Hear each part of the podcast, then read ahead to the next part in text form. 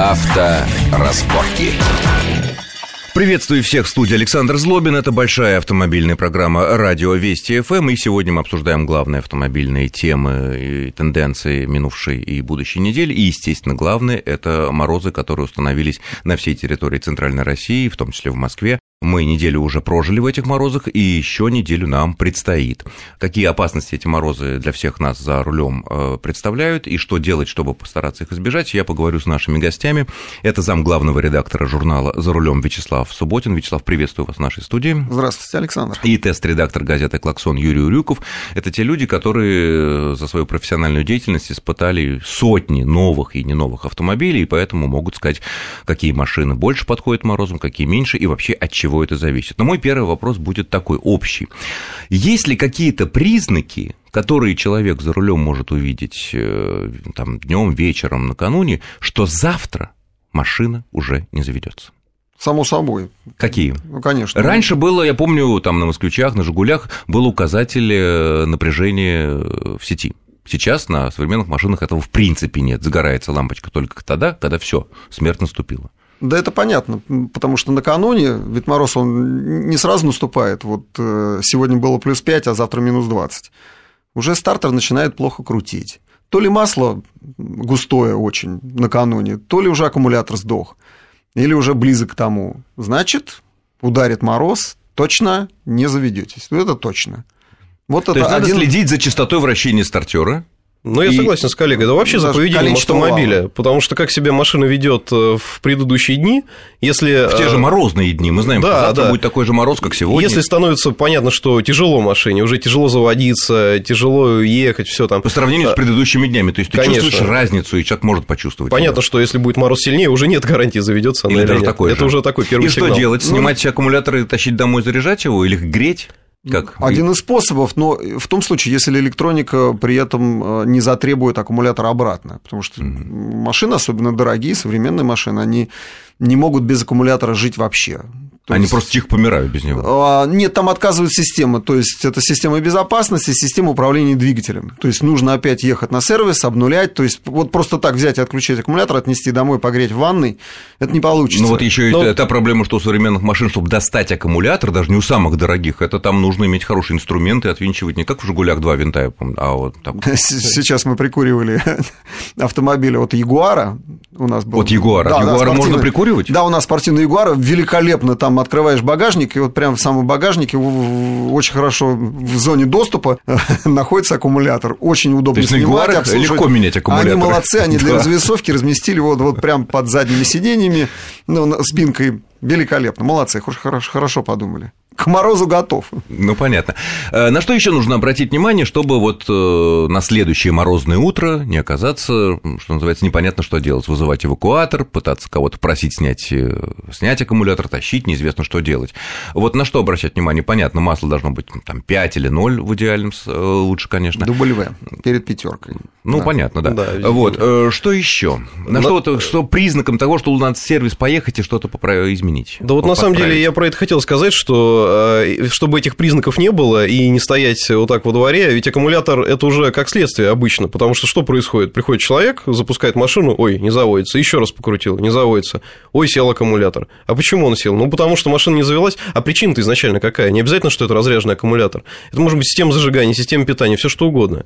И чтобы этого не случилось, надо не э, ехать на сервис там и говорить, что-то сделайте мне с машиной, а на самом деле просто тщательно за ней ухаживать. Вот э, у нас многие не думают, например, приезжают на сервис, там, какое масло залить, а какое есть. Вот правильно сказали о том, что масло должно соответствовать сезону.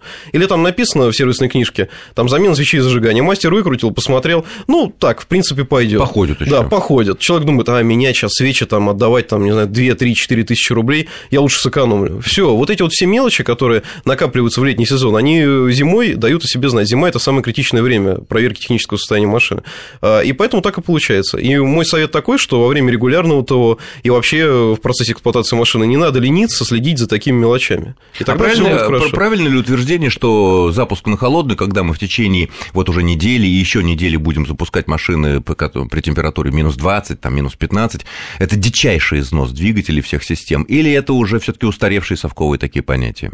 Это, это устаревшее понятие, потому что двигатели сейчас обрабатываются изначально совсем по-другому. Ну, скажем, есть плосковершинное ханингование, да, там другие прочностные вообще э, характеристики.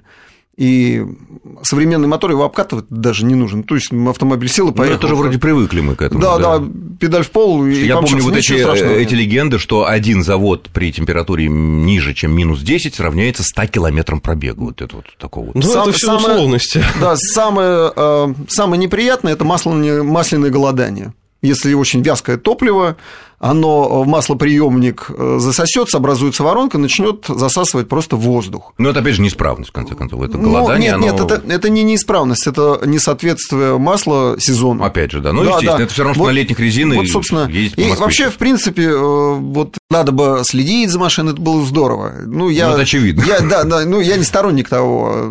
Кто из нас, особенно сейчас, там следит за автомобилем? Ну, приехал на сервис, отремонтировал. Не сторонник, а что когда-то выход тогда? А, Будем а, плясать вокруг да, с да. бубном вокруг да, машины с бубном, утром? С бубном нужно знать, что делать. С бубном вокруг автомобиля, когда он уже там, не завелся или еще что-то. Ну, лучше бы не довести до этого. Холодно вытаскивать а, аккумулятор-то. Здорово э, об этом, э, так сказать, помнить об этом помнить, но соблюдать это невозможно, потому что ты приехал на сервис, тебе провели то, что записано в регламенте. Ну и не более того, а ты говоришь, мне залейте вот маслица хорошо. Но у меня в регламенте записано вот такое масло, и ну, все. Вот а если не завелся, вот, вот что делать? То есть вот нужно, в этом случае? нужно машину чувствовать как женщину. Да, и вот на Где самом деле чего, про, в данный про, момент про надо или что говорил. может потребоваться. В сервисе, понятно, никто не будет, особенно у официалов, э, заниматься тем, что готовить как-то машину к специальному сезону. Просто те работы, которые есть в регламенте, по большей части их не выполняют. Я на себе это почувствовал, когда я приехал на то, ну, у меня есть такое правило, я все время стою с машиной рядом и смотрю, что делает механик. Когда спросил, почему ты это не сделал, он говорит, не прибили тебе а, еще да, Никто вроде не говорил, да. У тебя есть перечень работы официальных, почему ты это не делаешь? Да, Виталий, хорошо, что тебя запустили, а ведь просто не пускают в зону. Да, сейчас во-первых, это не имеет права этого делать. Во-вторых, э, нормальный, нормальный сервис, Хорошо, естественно, всегда пускай. Следующая как бы такая подтема такая. Вот э, есть ли какая-то статистика у нас, может быть, за рубежом э, по моделям или по маркам, э, которые больше или меньше склонны к, э, к созданию проблем для владельцев э, в при длинных, сильных морозах, вот, по моделям, по маркам, или, может быть, по типам автомобилей, которые, вот, что можно сказать по этому поводу? Такой статистики нет. Но, тем не менее, вот мы в журнале регулярно там по 3-4 автомобиля каждую зиму но новинок нашего рынка отправляем на дальний-дальний север, где очень-очень морозно, и там проверяем, э, как они себя ведут. Но перед этим мы отправляем их на ЗИЛ в морозильную камеру, где замораживаем их там до минус 40, и там пытаемся пустить.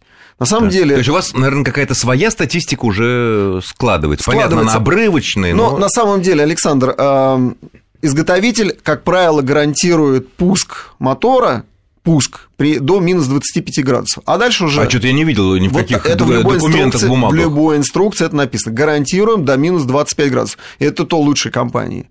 А дальше уже как повезет. Вот у нас может, уже да, в Москве, нет. в Москве уже больше, чем минус 25 было. Это уже повезет, не повезет, это... То есть претензий к машине здесь уже... Нет, к производителю нет. Ну, к понятно, машине, к машине может... Э, производителю, машина это, это порождение это, производителя. Это то, что он гарантирует. А дальше э, все зависит, в общем-то, от типа двигателя и качества. А есть какие-то Топлива. марки или модели, которые гарантируют завод при более низких температурах? Не нет. попадались такого? Нет. Никто не рискует? Нам, нам не попадалось. Нет, иначе это судебные разбирательства. А, ну, ты мне написал ну, минус 30, а меня ну, минус 29, конечно, я не пустил, нет. опоздал конечно, на работу. Никто не говорит, что это предел, за которым машина не заведется. Просто это некий такой попытка обезопасить себя. Я как раз по поводу этого хотел добавить, что э, да, статистики такой нет. По маркам модели. Да, по холодному запуску. Но а, да вообще поведению что... зимой вот такой. А вот по поведению зимой, это интересно, а почему нет такой статистики? Вот во многом из-за того, что поведение может быть различным. Вот расскажу личный пример. Я попеременно эксплуатирую две машины. Это Шкода Октавия с двигателем современный двигатель 1.4 турбо с непосредственным впрыском и Honda Accord с мотором а, стареньким 2 литра атмосферный обычный.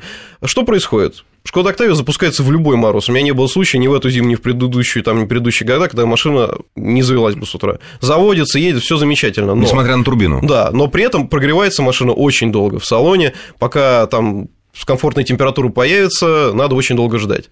Honda Accord противоположность. Машина теплая очень, внутри Ташкент, замечательно, комфортно. И быстро, причем Ташкент. Конечно, и прогревается даже на холостом ходу.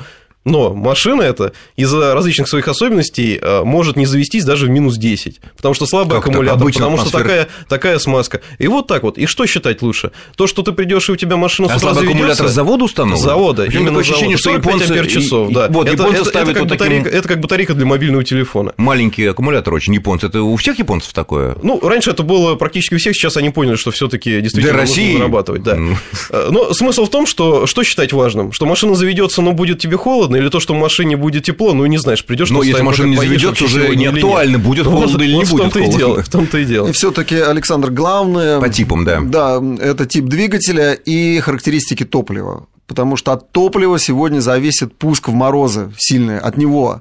Насколько для бензина... То есть, если это взять, высокая- если взять один главный, единый фактор Да. для того, чтобы нормально машина завелась, нормально ездила, это будет топливо. Это будет топливо, не несомненно. конструкция двигателя, не тип машины, не марка, не модель, именно топливо. В основном топливо. Все остальное меньше значит. Все остальное меньше знаю, потому что топливо у нас производит, ну, увы, плохое. Вот, вот как ни крути. Мало того, лобби таково, что на там Евро-4, который, ну, вот мы должны были принять уже в следующем году, мы никогда не перейдем. Да Евро-3 Мы отложено опять- на два года, да. Все отложено, и топливо отложено в том числе. То есть наши машины Евро-4 и скажем- Евро-5 ездят на бензине, Евро-1 и Евро-2. Да, скажем- Что само по себе бред. Э, скажем, э, топливо, э, бензины должны быть зимние сейчас продавать. Вот зимние. И в сертификате... А бензин тоже зимний? Бензин зимний должен быть. дизель, Главная понятно. его характеристика – это испаряемость. У него должны быть легкие фракции. Прыснул топливо в коллектор, и оно должно испариться. Не пленка должна туда течь, вот, а должны пары. Горят, ведь горит не сам бензин, а его пары. Так вот, если оно не испаряется, да у вас хоть будет золотой автомобиль, там трижды прошедший э, все суровые испытания на нормальном топливе, а где-нибудь заправишься там под Москвой, и все. И встало. Не испарилось Ну, топливо. о, Это топливе, раз. мы- о топливе мы продолжим разговор в Да. следующей части нашей программы, буквально через 2-3 минуты после короткого выпуска новостей. Авторазборки.